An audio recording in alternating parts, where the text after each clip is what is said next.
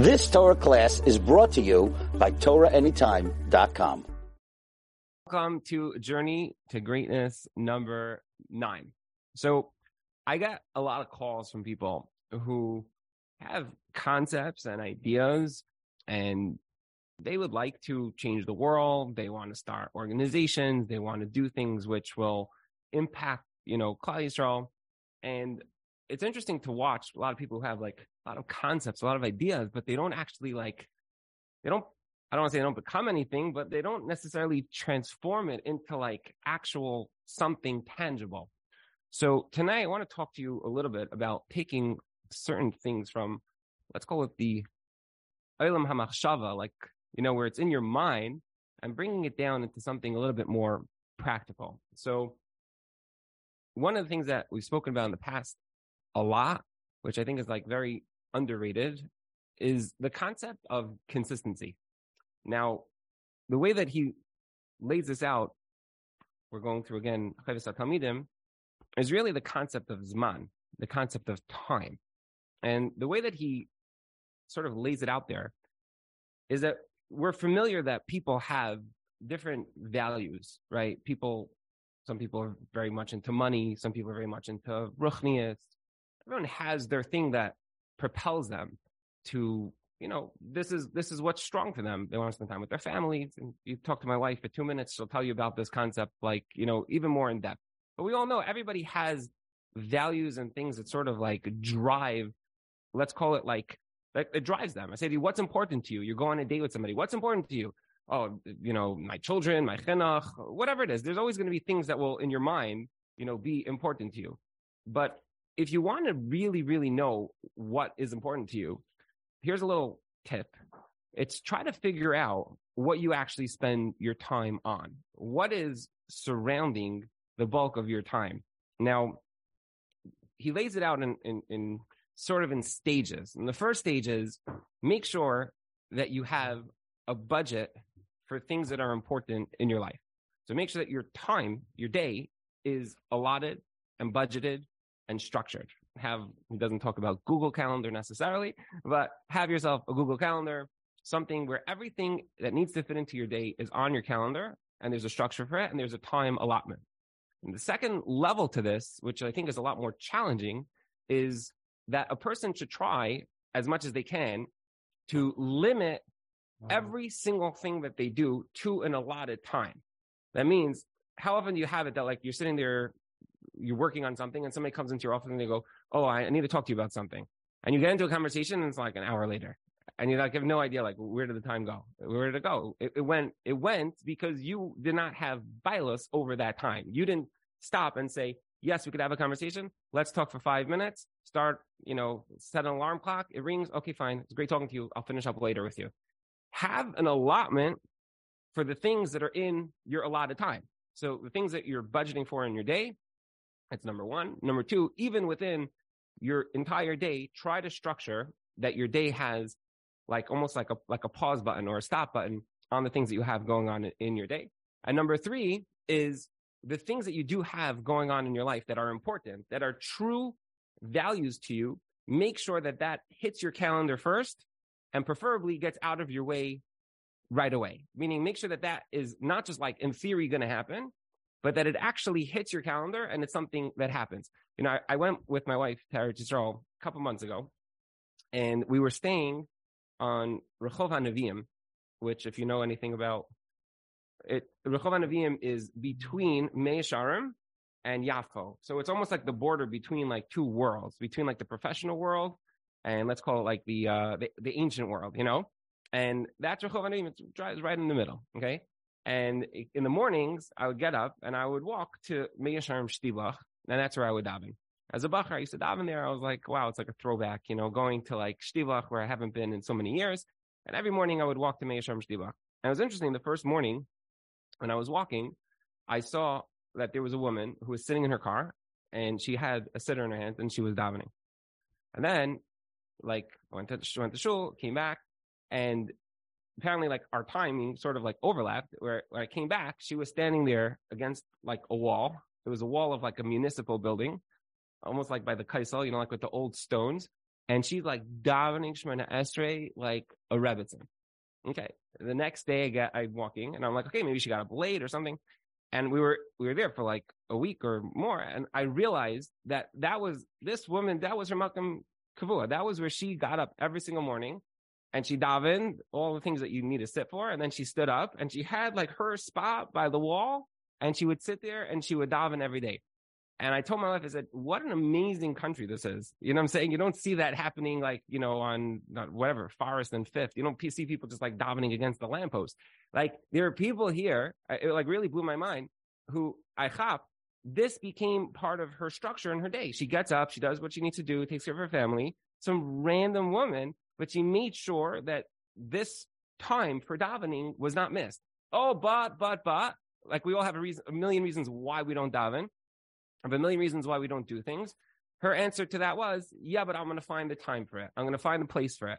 And she was able to carve out because it was important to her. She made sure that it actually happened. And I think that step number one is that your time is allotted. Your days actually matter. Zman has a chashivas. Time actually counts for something. And if you do that, then you actually see things that the wheels start to spin. There's a very famous story when we were in yeshiva. They told us that the guy that in Yerushalayim of the Eda Charedas many years ago was Reb Zelig Ruvain Bengis. And one time he was known as an ilui, and the story goes that he, he once made a Siyum. And then like two days later, he made another Siyum. So everyone was like, whoa, that was a very fast one. Like, how do you make a Siyum HaShas two days, like two days after you made the first one?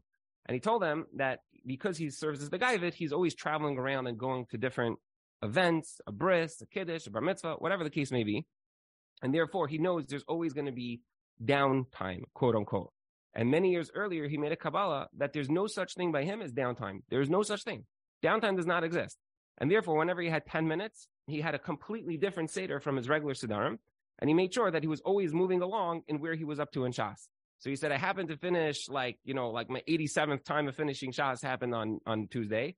And then it happens to be that those 10 minutes all added up. And therefore on Thursday, I was able to make my next Siyum Hashas. And that, that second Siyum Hashas, he was much more emotional and Nisragesh, he was like much more into it because it represented the fact that time, time had a chashivas.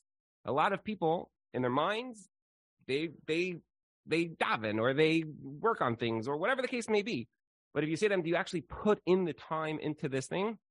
Very often the answer is no. I'll just add another thing, which is just popping into my mind right now is that a lot of times people look at other people who are successful in different areas and they say to themselves, wow, you know, if I had that person's talents, that person's abilities, if I had that, then yeah, sure, I would do that. Like if I knew how to set up like all this equipment, yeah, sure, I would help people with their shiurim. I just don't know how to do it. So what am I going to do? Well, the only reason you don't know how to do that is because you never actually put the time into it. If a person invests their time into a new skill, then you actually will learn that skill. They have this called like the 2000 hour rule, the, the 10,000 hour rule. You could call it all these different rules that you want. If you don't put time into something, then it, of course, it's not going to become a part of you. If you want to learn to play guitar, you have to spend hours and hours with bloody fingertips to be able to actually play guitar. You're not going to sit down and be some savant that like actually knows how to play. Not, most people are not going to get there. In order for a person to achieve anything, to change themselves, you have to be willing to invest time. Nothing on this planet was ever created without a real investment of time. Nothing it doesn't just happenstance happen. Every single thing. A tree grows. It takes time. It takes patience. And one of the first things that we ever spoke about when we when we spoke about the journey of midos, for those of you who were who were part of it there then, we said that probably the number one mida, the number one mida of successful people, and this psychologists talk about, and we talk about the Sarm talk about this. The number one midah is that successful people are in it for the long run. They are not looking for immediate gratification. If you're looking for immediate gratification, you will not find happiness. You will not change yourself. You will not accomplish much of anything. If you're looking for the lottery ticket to life, you will probably lose the lottery. But if you're willing to put in the work and the time and the investment, then there's a very good chance that you'll actually be successful in transforming yourself. So that is the first concept, the first idea is that nothing happens overnight. Nothing. Avram Avinu, when he, at the end of his life, it says, Avram Zakim ba bayamim. He came with his days. He literally brought all of his days. His days were accounted for. There was a chashivas to all of the time that Avram Avinu had on this earth. So that is concept number one. Concept number two is the concept of real emuna. And I think over this past Shabbos, for those of you who are who are with us on on the Shabbaton, to to me at least, the concept of emuna took like there was one question that somebody asked that like really made things so clear to me. If you would say to yourself, "Do you have emuna?" I think ninety nine percent of people would say, "Yeah." Because we're Jews and we don't want to sound like an apicurus, so we just say yeah, right? We're like, yeah, we're good, yeah, sure, why not? Yeah, absolutely, why not? Yeah, right, of course, right? If there was a girl on the Shabbaton who asked a question in the middle of like a bunch of other questions, and it like really struck me like like right in the middle of my head. She asked, she said, "Is it true that before I was born, I chose this life?" That was what she asked, right? Which is a very powerful question. And I'm going to tell you the answer in a minute, which we spoke about. But what struck me was that what emuna is, besides anything else, it's a perspective. And I think that this is where a lot of people, they, they sort of mistaken just saying things. You know, Rav Shamshon would always say that people say that a picture paints a thousand. What's a, eh, what's the word? A picture, a picture is worth a thousand words. Yeah, something like that. Okay, right. So he would say, if you would say, if somebody would say to you, you know, there's a camera, tell the truth. So you would say, yeah, sure. I'm saying you take a picture of something and it is what it is.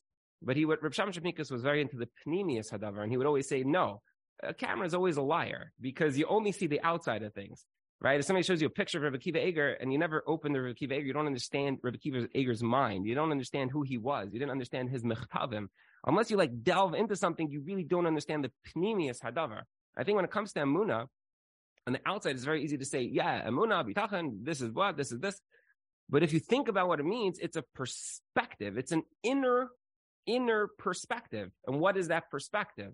So this was the answer that, that we gave this girl. And it, her question was so beautiful. Her question was, right before I was born, my neshama was looking down into this world, this crazy, insane world with my crazy parents and family and traumas and dramas and shidduchim and children and parnasa, like everything goes into it. You're telling me honestly that right before I took that leap, like off the diving board, you're telling me that I actually chose this life?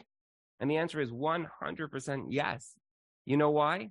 Because your perspective at that moment, right when you're standing on the cusp of Shemayim, when you're standing by the Kisei HaKavod and you're looking down into this world, so what does this world look like from that vantage point?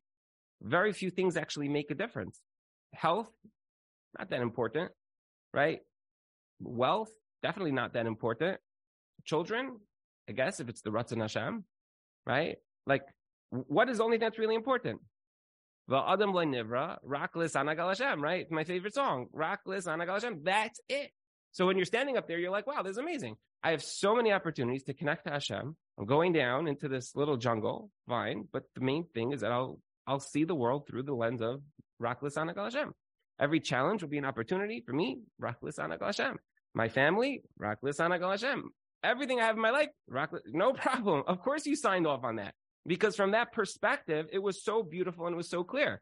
So then you jump down into this world and we look around and we're like, wait, where's my shidduch? Where's my money? Why is bad things happening to me? Why did bad things happen to good people? Our perspective totally gets shifted because we're bombarded in our low sense of perception that we lose sight of what it was like when we were standing up there next to the Kisei HaKavod. So this girl was like, it doesn't make any sense. Of course it doesn't make any sense from your vantage point now. But if you go back to that vantage point, if you stop any time during any day and you got onto the elevator, you just stopped and meditated for five minutes and took the elevator up to Shemayim and said, Avishter, does this make sense? Klape Shemaya? In Shemayim, is there a cheshbon for something? If you can absorb that with a smile and say the answer is unequivocally yes, then boom, that is real emuna. But if a person struggles with anger or or not being able to sort of see it in that light, so then yes, in theory, a person has emuna.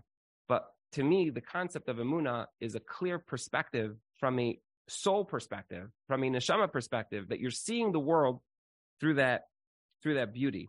The Kav HaYashar, very esoteric sefer, he he talks about it. This was one of Rabbi Zachariah Wallerstein's um, favorite svarim, probably maybe his most favorite sefer. He would quote this all the time. And the Kav HaYashar says that a person has senses, and these senses sort of allow things into the person. See if I could uh, give over this idea. It's a very deep idea, obviously. You know, if you imagine people have like a like a personal space like around them, okay?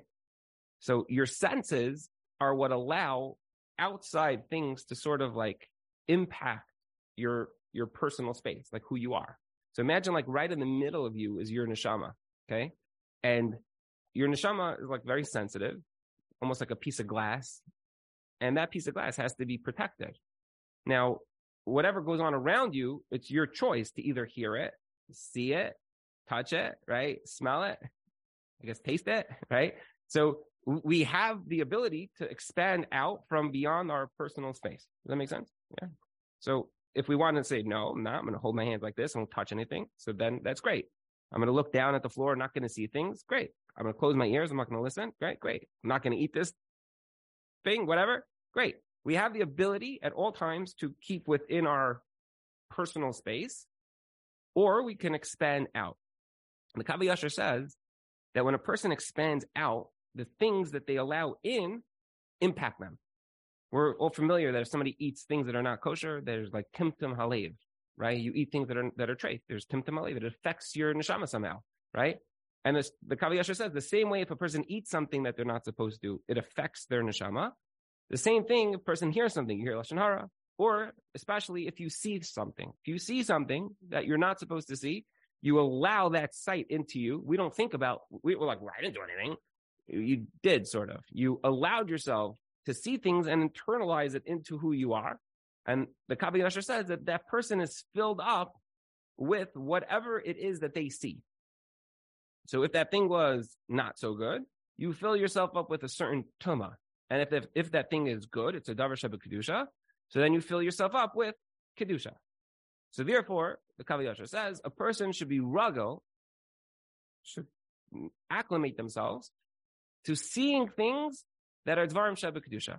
Looking at Talmidei Chachamim, looking at Svarim, whatever it is, look at things that are Dvarim Sheba Kedusha, and then you envelop yourself, somewhat like eating Kedusha, okay? Like fills yourself up with a certain Kedusha. But I saw uh, some words which really jumped out at me. Is that we're familiar, there's a song, and it's really, it's, it's, it's a pasuk. It says, Su'u marai meinechem, lift your eyes up to Shemayim, uru'u, and see mi bara ela, right? Person should look up, look around, su'u marai meinechem, uru'u, and see mi bara ela.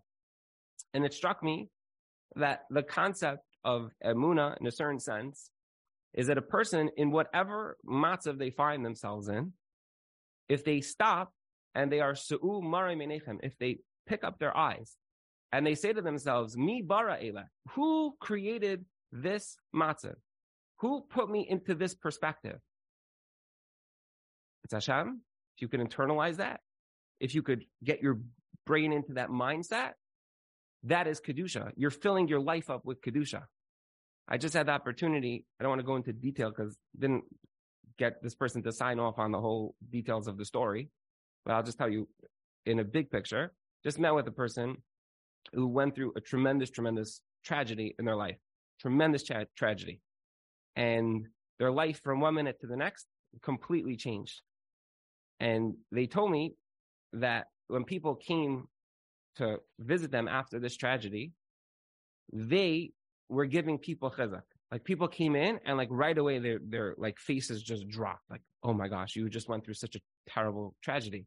And this person was like grabbing them and was like, Oh, how you doing? Shalom Aleichem. Thank you for coming. It's so great to see you. And people were like shocked. And this person told me, he said, even today when people see him and, and know all the things that he's gone through, they look at him and they say, I cannot imagine the simcha that this person's walking around with on a regular basis. How? What's, what's, how's it shy? Like, how's it possible? You went through such a tremendous hardship and such a tremendous loss, which impacts on a consistent basis.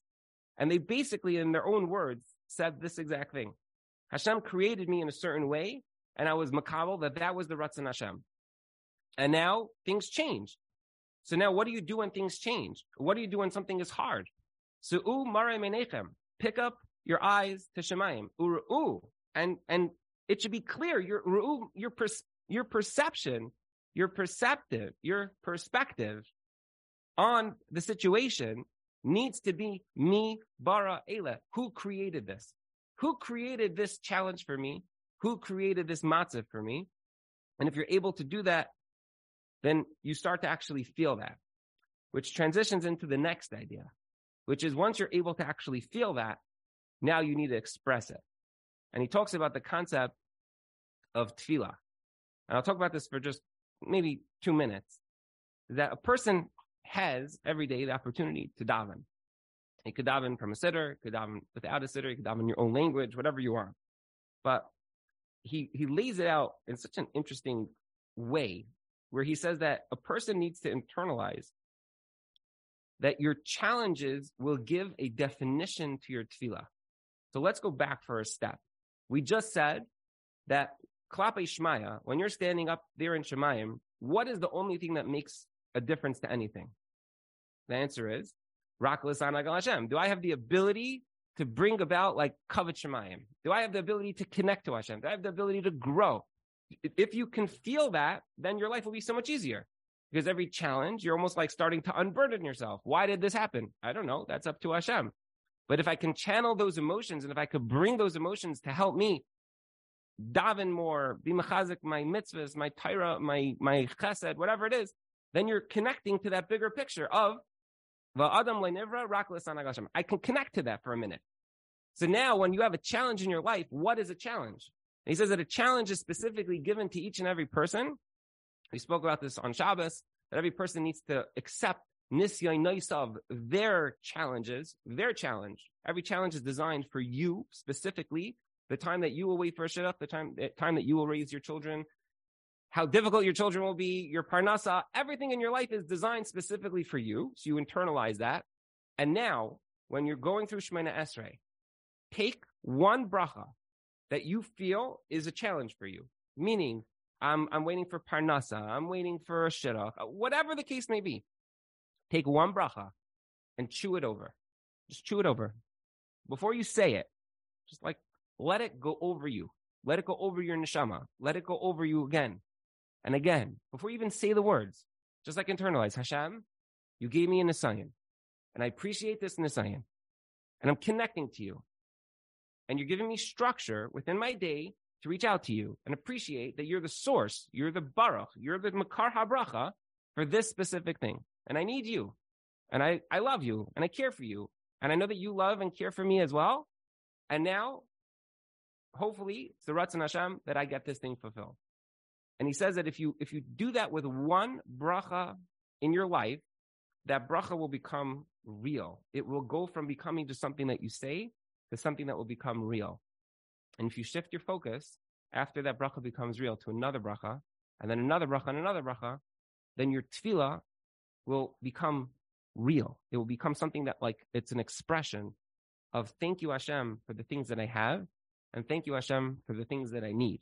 And if a person does that often enough, then their then their their the structure of their day will become the structure of their tefillah will become real. There's a very famous story many years ago. The Netziv and Rabbi Chanan Spector were once traveling in Russia.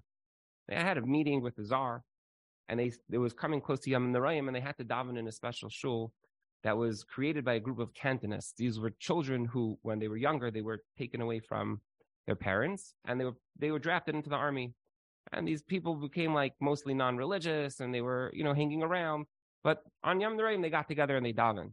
And the two of these two gedolim were like sitting in the back of the shul, and the head of the shul, quote unquote, stands up to give a drasha, you know, like right before davening, and he's talking to a bunch of people that are like barely religious, and he says, Rabbi Say, it's Yom Noraim, time for us to be mechazik ourselves, and we have to daven.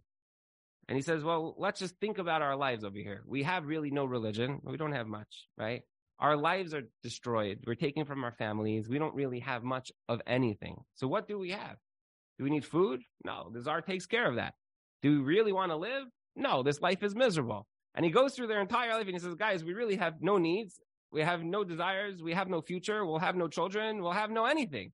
So what should we daven for? And he, he said, Rabbi said, there's one thing that I want us all to have in mind. This one, one thing. What is that one thing? Amen, Yehi, Shmei, Rabba, Mevarach, La'elam, Olam, Yamaya. The fact that HaKadosh Baruch Hu is in the world, let's daven for him. Let's daven that the Ratzon Hashem should be Nisgala to the world. And that's it. That's our entire tefillah. And these two Gedolim, people who for years daven, they wrote svarim on, on tefillah, they darshan on tefillah. They said they were so blown away by the most pasha the yid davening, not for their own, own needs, but for the needs of Hakadosh Baruch Hu. In a certain sense, believe that a person may go through their life with a, a burden, and then you start to feel that, like, hold on one second. There's a there's a structure to like why things happen in the world. And when you start to feel that, it starts to unburden you a little bit. And if you then start to express it and you realize like there is, I, I am a manifestation of the Ratzon Hashem, then it will change your perspective. You've just experienced another Torah class brought to you by TorahAnytime.com.